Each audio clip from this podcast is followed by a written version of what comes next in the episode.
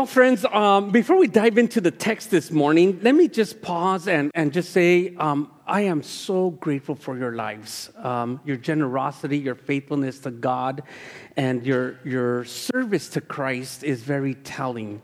And I want you to be very proud of that because, um, again, none of this would be possible if the, the grace of the Lord wouldn't be demonstrated to us and His goodness. And so, because of that, um, we can consider his word. And since we're in this journey along the book of Colossians, um, today we're going to be focusing on Colossians chapter 3, verses 9 and 11. But may I just draw your attention for a quick moment all the way back to the book of Genesis. Uh, Genesis chapter 1, 2, 3, and 4. Just to say, since the creation of man, and when you get into chapters three, particularly, you see this rebellion, this, this, this, this deception that happens, and um, man disobeyed God. And in that chapter of chapter three, you start seeing how the effects of deception and lies begin to um, extend into other uh, forms or other layers or dimensions of relationships. We see the man quickly, when brought to account before the Creator, quickly turns to the woman and says, It is this woman, Lord, that you gave me. She is at fault. Then the woman, like, I'm not going to take this rap. She turns around and says, It was that serpent, Lord. Was that serpent, right? And I, I would imagine, now this is conjecture here. This, is, this isn't like, like biblical. But uh, imagine, right? The serpent, yeah. He was the, the originator, the, the, the genesis of where the deception came from. He was craftier than any other. There now, figurative language, we all know who that person really was. It wasn't the serpent, it was the deceiver. And then just quickly jump into like a, a um, chapter 4, verse 9 of, of Genesis, right? Then you have two siblings. One kills the other. God brings them into account. And God said, Cain, where is your brother Abel? And what was his response? His response quickly was, I do not know. Am I my brother's keeper?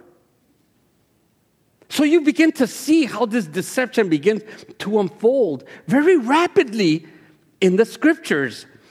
But then, speed it up to like a book like Exodus, chapter 20, verse 16, and you get these, what some would call the Decalogue, these 10 mandates that are given at this holy cosmic God's mountain with fire and all kinds of, you know, special effects, if you're into special effects.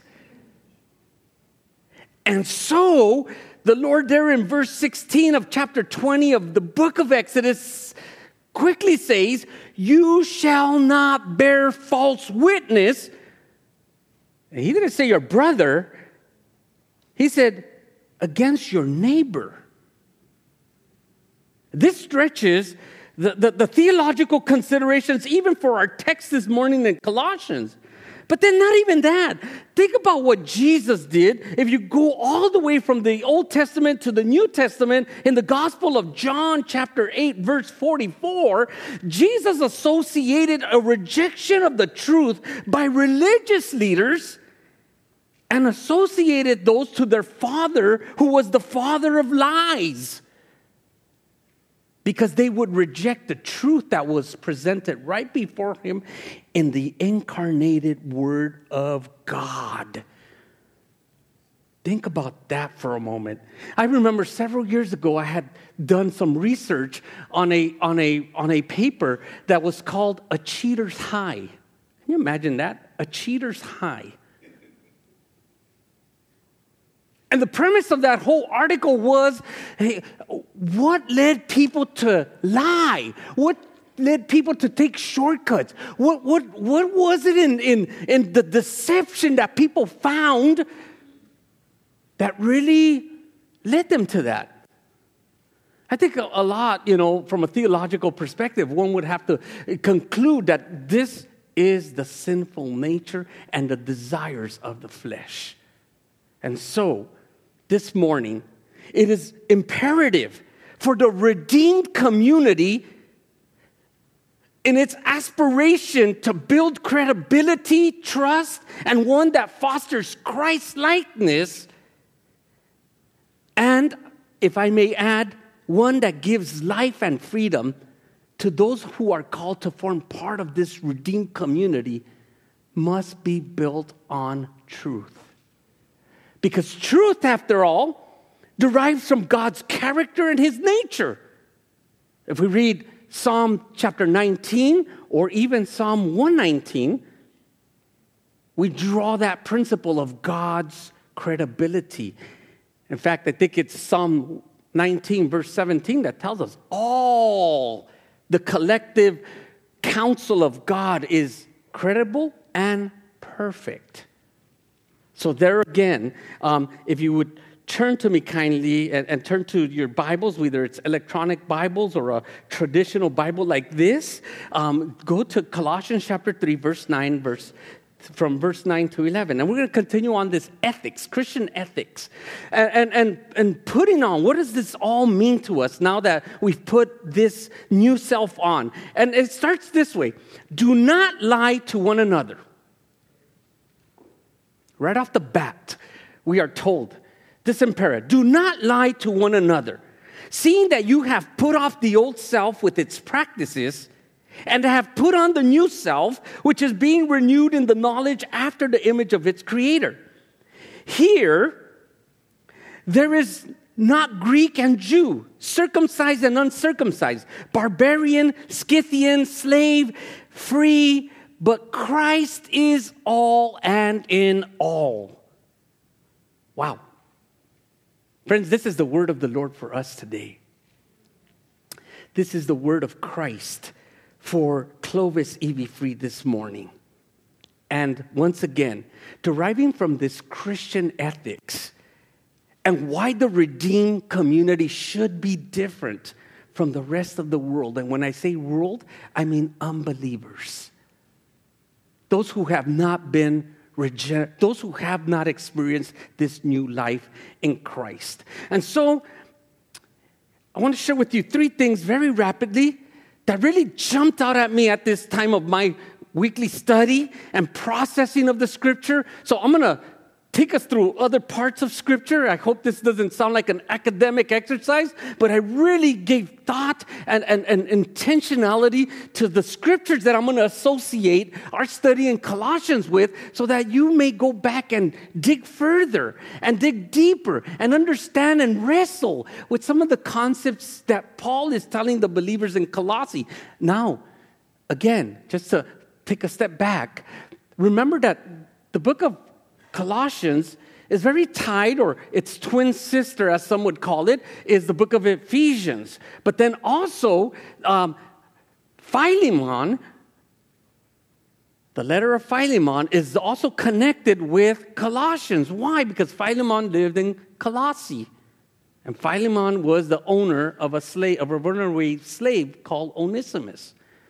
So you can read those and, and, and connect those three letters together so that it helps you enrich your understanding of the book of Colossians and some of the principles I'm going to talk about today. So, first of all, first thing that I found in this text that really just spoke volumes to me were in its very first words. True unity is possible by putting off all falsehood. And I would suggest that any people group or any peoples that aspire to form some type of relationship must build trust. And it's a very tragic thing that even in the church, there's no distinction between the world in the rates of divorce. And the question is why? If we are people of the truth, if we live in the light, if we walk in the counsel of God's word and not the precepts of the world or the traditions of man. And so, true unity is only possible by putting off all falsehood. And notice what the text tells us again. It, it, it, reads this way Do not lie to one another, seeing that you have put off the old self with its practices. Observe the imperative here. It is a negative command. Do not. Do not. Okay, again, this is very hard for some people because, again, we tend to be moralist. Oh, the do's and don't, and do, this is how our life. And, and this is not, again, this is not for the sake of moralism.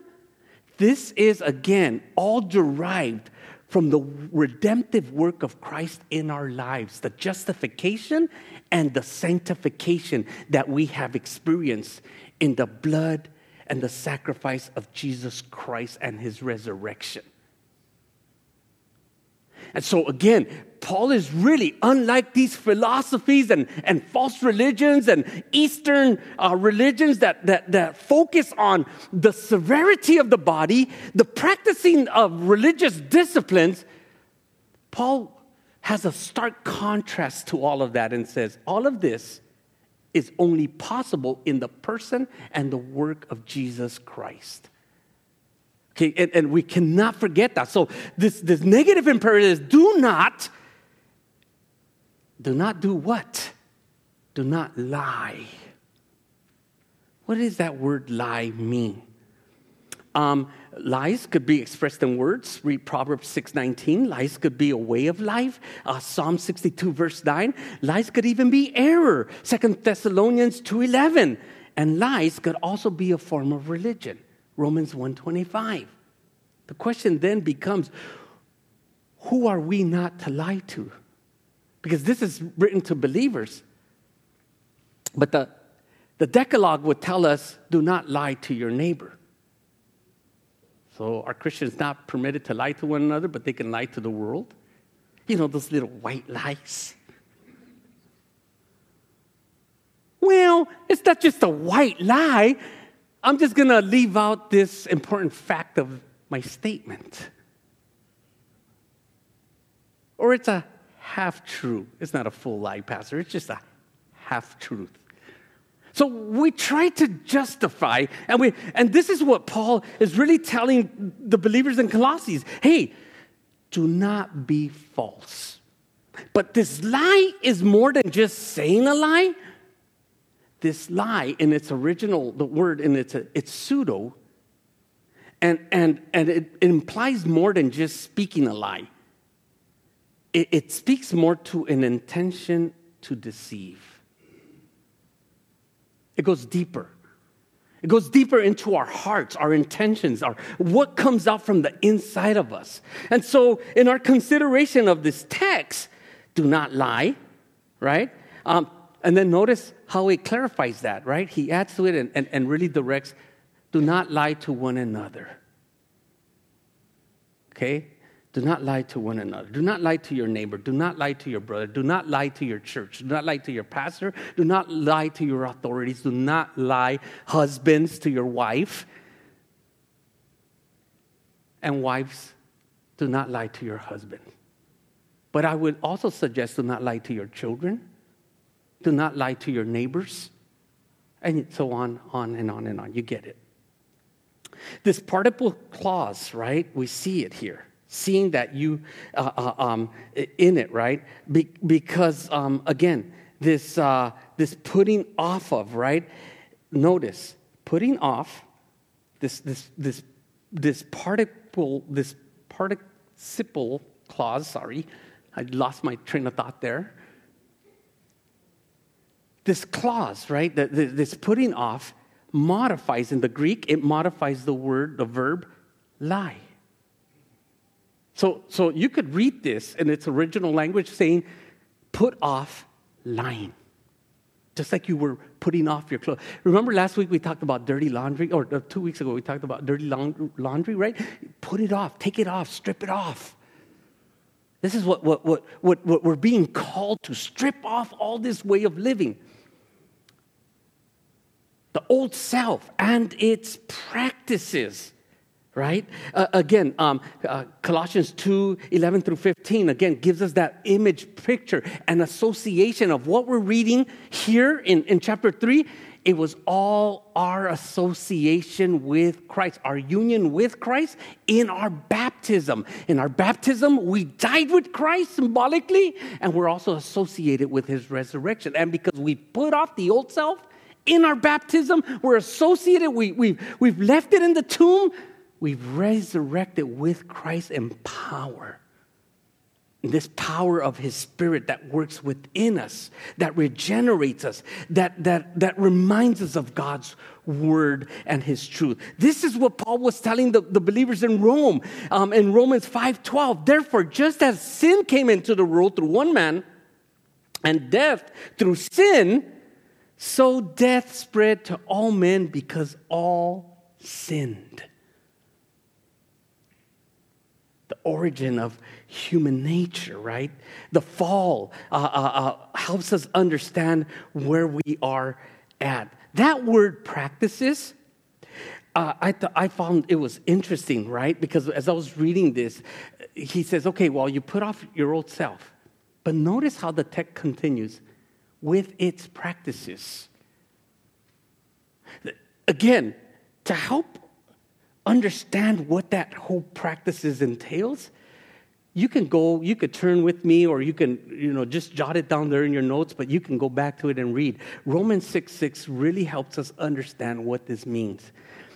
We know that our old self was crucified with him in order that the body of sin might be brought to nothing. So that we would no longer be enslaved to sin. In other words, perhaps before I came to Jesus, I was a gossiper. I was a, a, a, a, person who harbored a lot of resentment, unforgiveness. Uh, like them or not, I, I remember reading the, the book by Bill Hybels called uh, Volunteer Revolution. And in there, he talks about this lady called Maria, and Maria, um, you know, had experienced some tragedy in her life. Her daughter, he, she lost a daughter. Uh, uh, as the daughter was driving down the street, she was, uh, she was uh, carjacked and raped and killed. And, and, and time after all the whole uh, uh, uh, court system went, Maria found herself struggling with resentment and hatred in her heart in a, in, in being loved by the congregation that she was part of. And one day, just time after all of this had happened, they were in a prayer gathering, and Maria just released this loud uh, uh, cry that came from the depths of her heart. Ah! As she experienced the true forgiveness, the power of forgiveness of the cross that released her from all her anger. Now, this doesn't justify what those kids had done. But truly, the power of unforgiveness, resentment, anger that harbors in our heart, these are the things that Christ, that we should put in the grave with Jesus. Why? How many of you remember the Lord's Prayer? At, towards the end, Forgive us our trespasses, our sins, says another version, right? As you have forgiven ours. And that's the whole principle of forgiveness. We forgive because God has freely forgiven us. This is why it's not an option to forgive. Not forgiving will eat your life like gangrene, like cancer it'll take you to the grave. Um, so again, this is this imperative, right? Romans 6 we have crucified with him so that sin, let these things not lord over you. The anger, the wrath, the resentment, the bitterness, the unforgiveness, let these things not enslave you. And that's, that's really what he's saying. And boy, I caught that. Secondly, true unity is possible by putting on a biblical worldview Pastor, you don't understand. And I will tell you every single time, you are absolutely right. I do not understand. But we're not called here, and again, this might sound a little bit controversial, but we're not called here to understand all those details. We are called un- here to stimulate one another in the holiest of faith, which is God's truth. I, I don't, I don't. It's, it's very difficult, friends. When a marriage ends in so much tragedy and so much deception that one is hurt, where do we find the forgiveness? Where do we find the, the power of healing to overcome those situations in life that really tear us inside and are really meant to destroy us? And these are the things where we find truth in, in the Bible. Now, now look, notice how Paul's going to go from this verse 9 to verse 10. And notice this, this, this juxtaposition here of old life with life, new life. And he says, and have put on new life, right? Which is being renewed in knowledge. Notice that present that present motion of the words here being used. It's being renewed. This isn't something that we arrived at. There's a, a, there's a continual progress. There's a progression here that is ongoing, that we are growing or are to grow in. And, and notice this, which is being renewed in knowledge after its creator.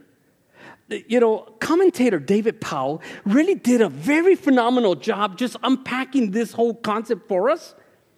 He talks about this first a, a consideration of the new humanity. This points, as Powell would, would describe, points to the decisive incorporation of believers in Christ. This isn't progressing. That, that, that new humanity oh, you're going to become, this is an inaugurated situation here that in Christ's work, in his person, we have now been inaugurated into this new humanity that one day at the second advent, we will experience some, glor- some form of glorification.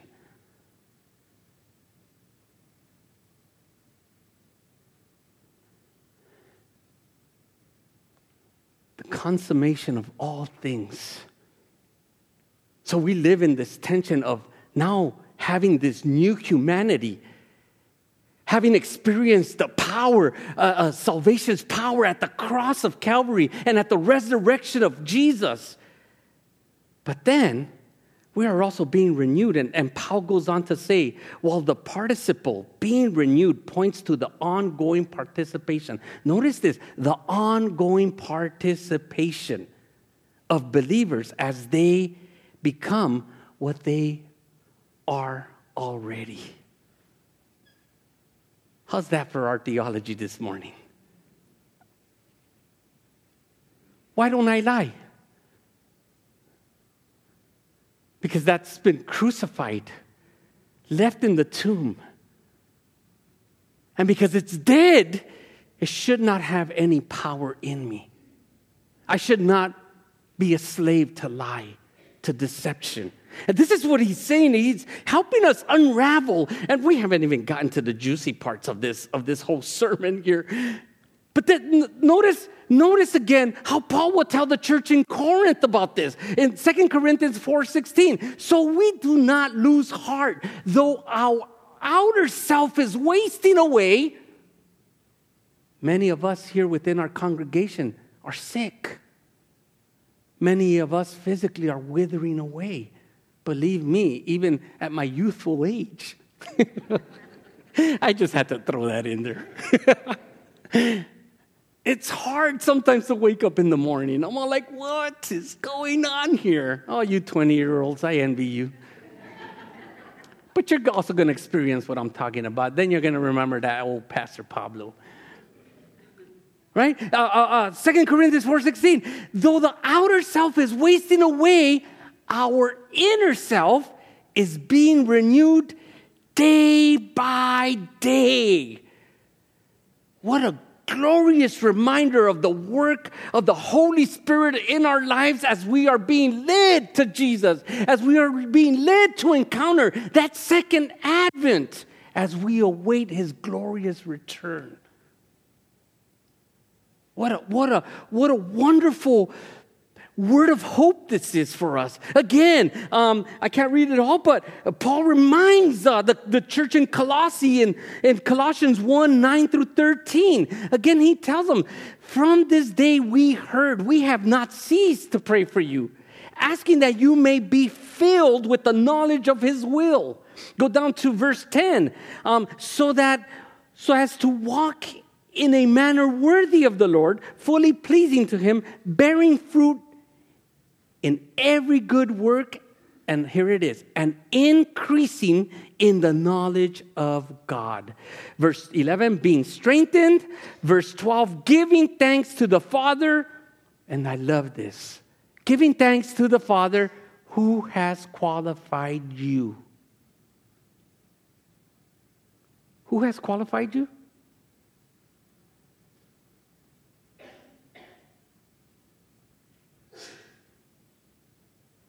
Uh, this, my friend, is very foundational in our lives as people.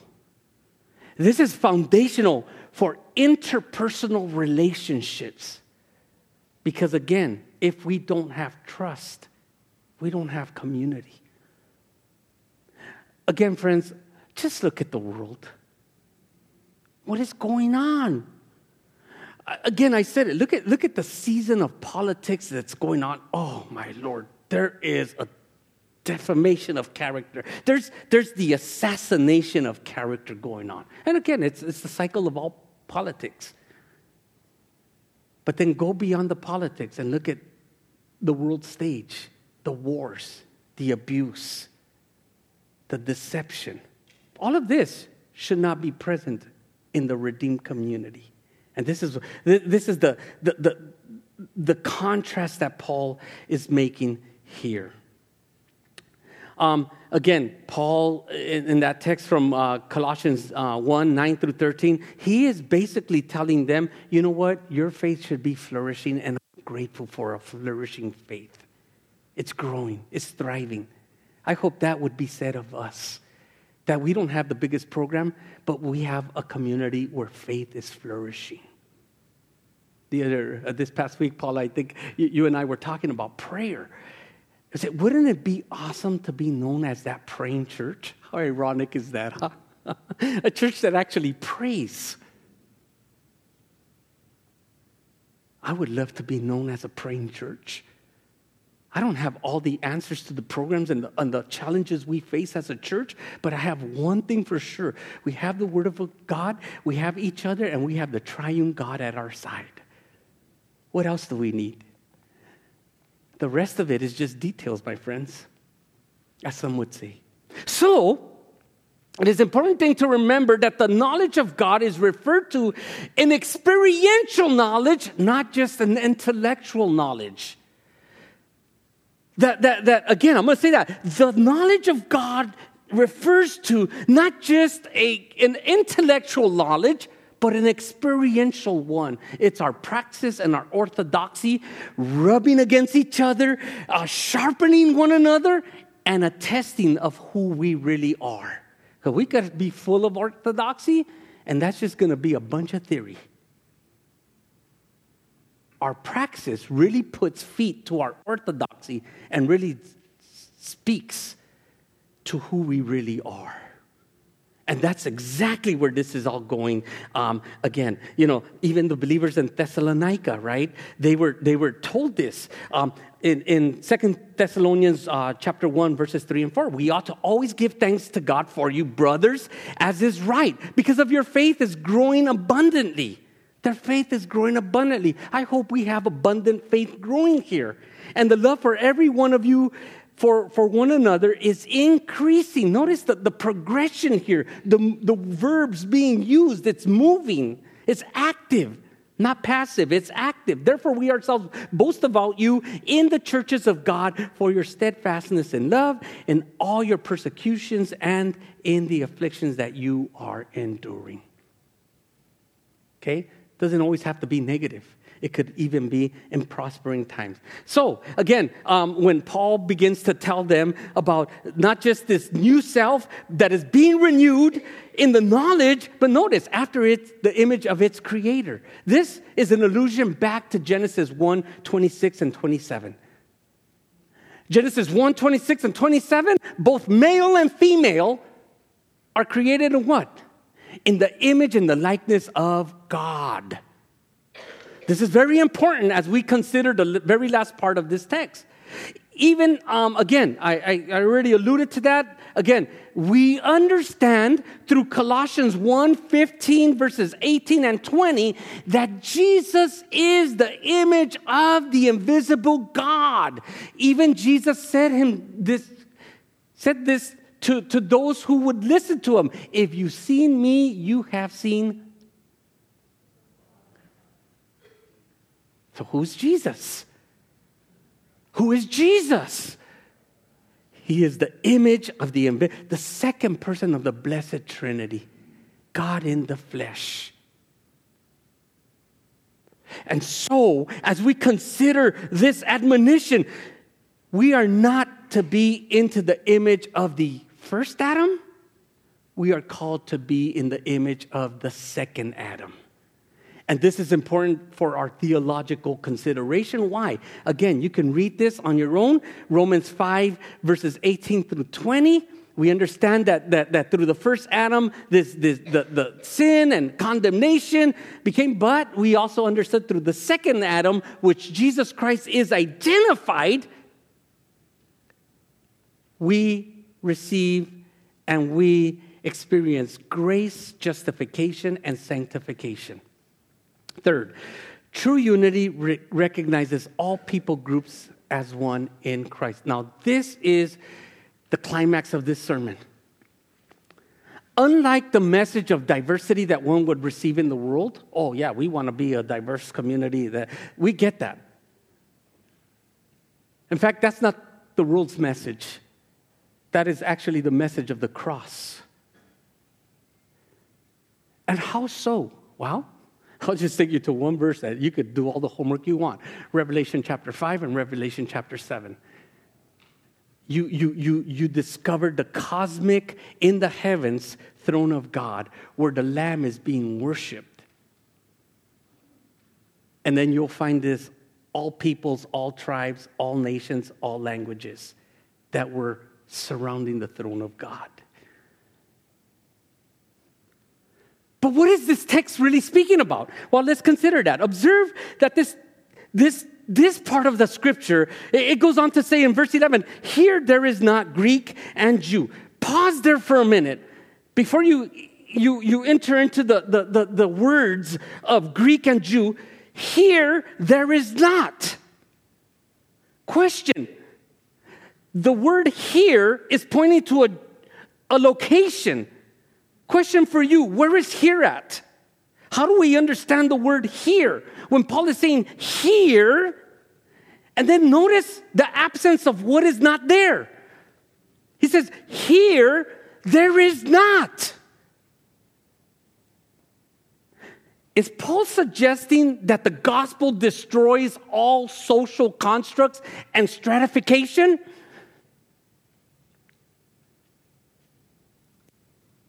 It appears so.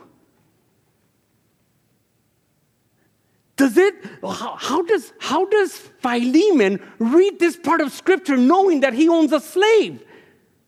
And, and yet, if you go to Philemon 15 and 16, Paul would tell Philemon, hey, listen, I don't want you to treat him as your bondservant, which you have every right to under Roman law and everything, but I want you to see Onesimus as a faithful brother in the Lord. That is hard. So, what is this text really getting at? What is it telling us about the here and here there is not? Well, a couple of things here. A couple of things here. Galatians chapter 3, verses 23 to 29 really help us understand what Paul is saying here in Colossians. For example, now before faith came, we were held captive under the law, imprisoned until the coming faith would be revealed. So then, verse 24, the law was our guardian until Christ came, in order that we might be justified by faith. Those are key words there justification by faith. Verse 25, but now faith has come. Observe the, the transition there in Galatians 3 uh, 20, 25. But now faith has come. We are no long, longer under a guardian. For in Christ Jesus, you are all sons of God. Through, here's the F word, faith. Not that F word, please. You are all sons of God through faith. Verse 27 For as many of you were baptized into Christ, have put on Christ. Verse 28 There is neither, there it is again, there is neither, but where is this? In our baptism, in our union to Christ. It helps us understand where the here is. Because the here isn't, we're not there yet. It hasn't, hasn't fully been consummated. We're not in heaven yet unless you're actually dead. But we're here. We're in this life full of inequalities and social disparities. The ugliness, the raw darkness of humanity and it should not be so in the redeemed community. And this is what Paul is getting at. We need to look at beyond each other's skin color and know that we are all forgiven as sinners. We have come to Christ, the Redeemer. We have come to Jesus as our, as our Savior, as our Lord. And it is through Jesus and His sacrifice that we can call each other brother and sister, even though you don't like tamales and pozole and menudo. I love you anyways. I'll forgive you. And so, again, we understood in Galatians 3 28, there is neither Jew nor Greek, there is neither slave nor free, there is neither. Notice this. Uh, this, this, this is, many scholars believe these are very linked together with one another, the, the, passage in Colossians in verse 11 and, and this passage here. But this passage, what makes this one different from Colossians 3.11? The inclusion of the gender differences. Many people take this to, to justify egalitarianism, and some people take this to really focus in on complementarianism. But look what Paul is saying here. Here, there is not in Colossians 3:11. Huh. Does that do away with our roles? That, does me coming to Jesus now erase my, my, my heritage and my tradition as a Latino? No. Neither does it with the roles of males and females. But something happens that we receive this new way of looking at life. And I suggest it starts with telling the truth. It starts with building trust. So again, we, we, we, we, as I mentioned earlier, this is why Paul told Philemon, hey, he is no longer a bondservant in Philemon 15 and 16, but he is a beloved brother. This is why Jesus says, I no longer call you servants, I call you friends. Again, something happens there here's what I suggest that happens here, and we're going to start landing this plane because um, that's it. My time is done. Come back next week, folks. here. Here. Here's where I believe this whole conversation. I already said it. The gospel transcends all diversity which divides us into social constructs or social stratification. In Christ, all barriers are destroyed. How so? Well, go to Ephesians 2 14 and 16. For in him For, in him, for he himself is our peace, who made us both one and has broken down the flesh, the dividing wall of hostility. What divides people? What divides people? We can, we can, we can all outline things that divide us. And yet, the gospel we're reading by and notice this he even goes on verse 15 by abolishing the law of commandments expressed in ordinances that he might create in himself a new man. Jesus when friends this is why christianity is not just a religion. There is real life transformation that occurs and I would suggest that Christianity, uh, uh, uh, the, the work, the person of Christ creates us into a new humanity. So I no longer fight for my, this is my Mexican heritage. Well, that might be important and good because I love their food. I love their music. But it's no longer about that for me. It's about Christ and Christ crucified and the power of his resurrection. And so, this is what he's saying. All of these things, he created himself uh, uh, uh, uh, one man in place of the two, the Jewish and the Gentile, right? Because they, they were the ones living in this racial tension of that time. So, making peace. And verse 16, and might reconcile us both to God in one body through the cross, therefore, or thereby killing the hostility. Once again, there should not be any iron curtains, any color bars, any barriers of any kinds. There must not be animosities against each other, class distinctions, national or cultural distinctions, political or sectarian partisanship. All of those barriers Jesus breaks down in the power of his gospel. And this is what this is the message that we have here before us. Here. And I'm going to close with this. Look at the last part of verse 11. Caesar, you can come up to the Look at the last part of verse 11. Right? So we know here there is not. Then he goes on into the, I mean, who wanted to be called a barbarian?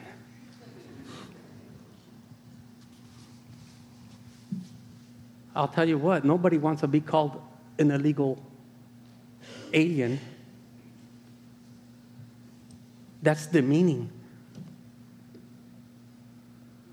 Nobody wants to be called a prostitute or a junkie. Every time we associate people this way, what do we do? We demean them of their identity. And what is their identity? They are image bearers. Pastor, this is hard. Yes, it is hard. Because even the worst rapist and killer has been created in the image and the likeness of God. That is hard. That's ugly. I don't want that. Well, it's not yours to want. That's how God designed it. This is why the power of the gospel transcends these things and brings people into a redeemed community where they too may experience restoration and new life. And so Paul would say, but Christ is all. Notice the words, the theological tension we have here, the stretching of our, of our way of thinking. He says, but Christ is all and in all. In the redeemed community, when we gather, can you stand? Please stand. In the redeemed community, this is why. Would you take each other's hands? We, we, this is why we, my dear beloved friends, this is why. This is why. This is why, because Christ is all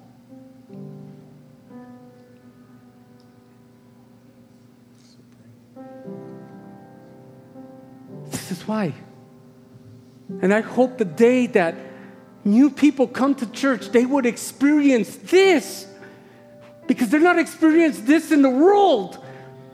They're, they're experiencing lies and hatreds and divisions and everything, but not so here.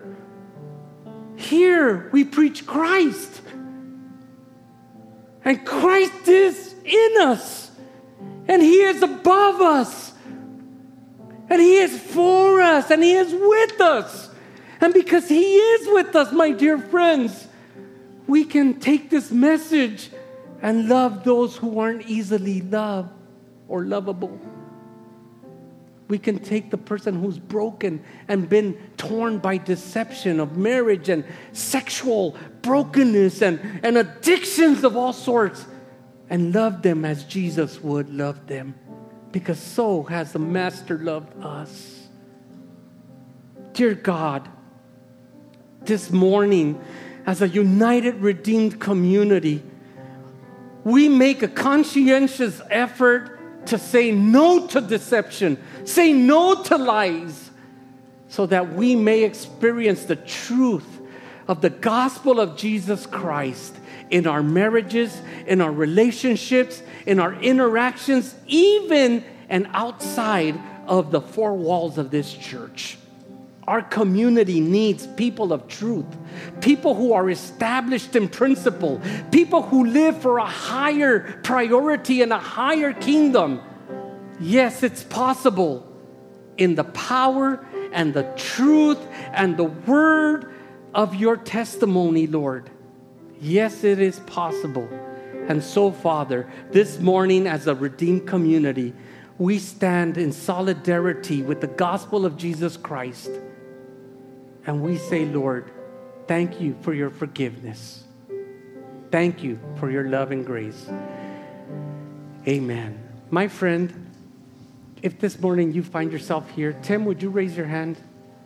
My friend Tim is going to be available to pray for you here somewhere in the altar. If you just have a need, maybe it's unspoken, and you just love somebody to pray with you, I would invite you to find my friend Tim and, and, and allow him to pray with you this morning. God bless you.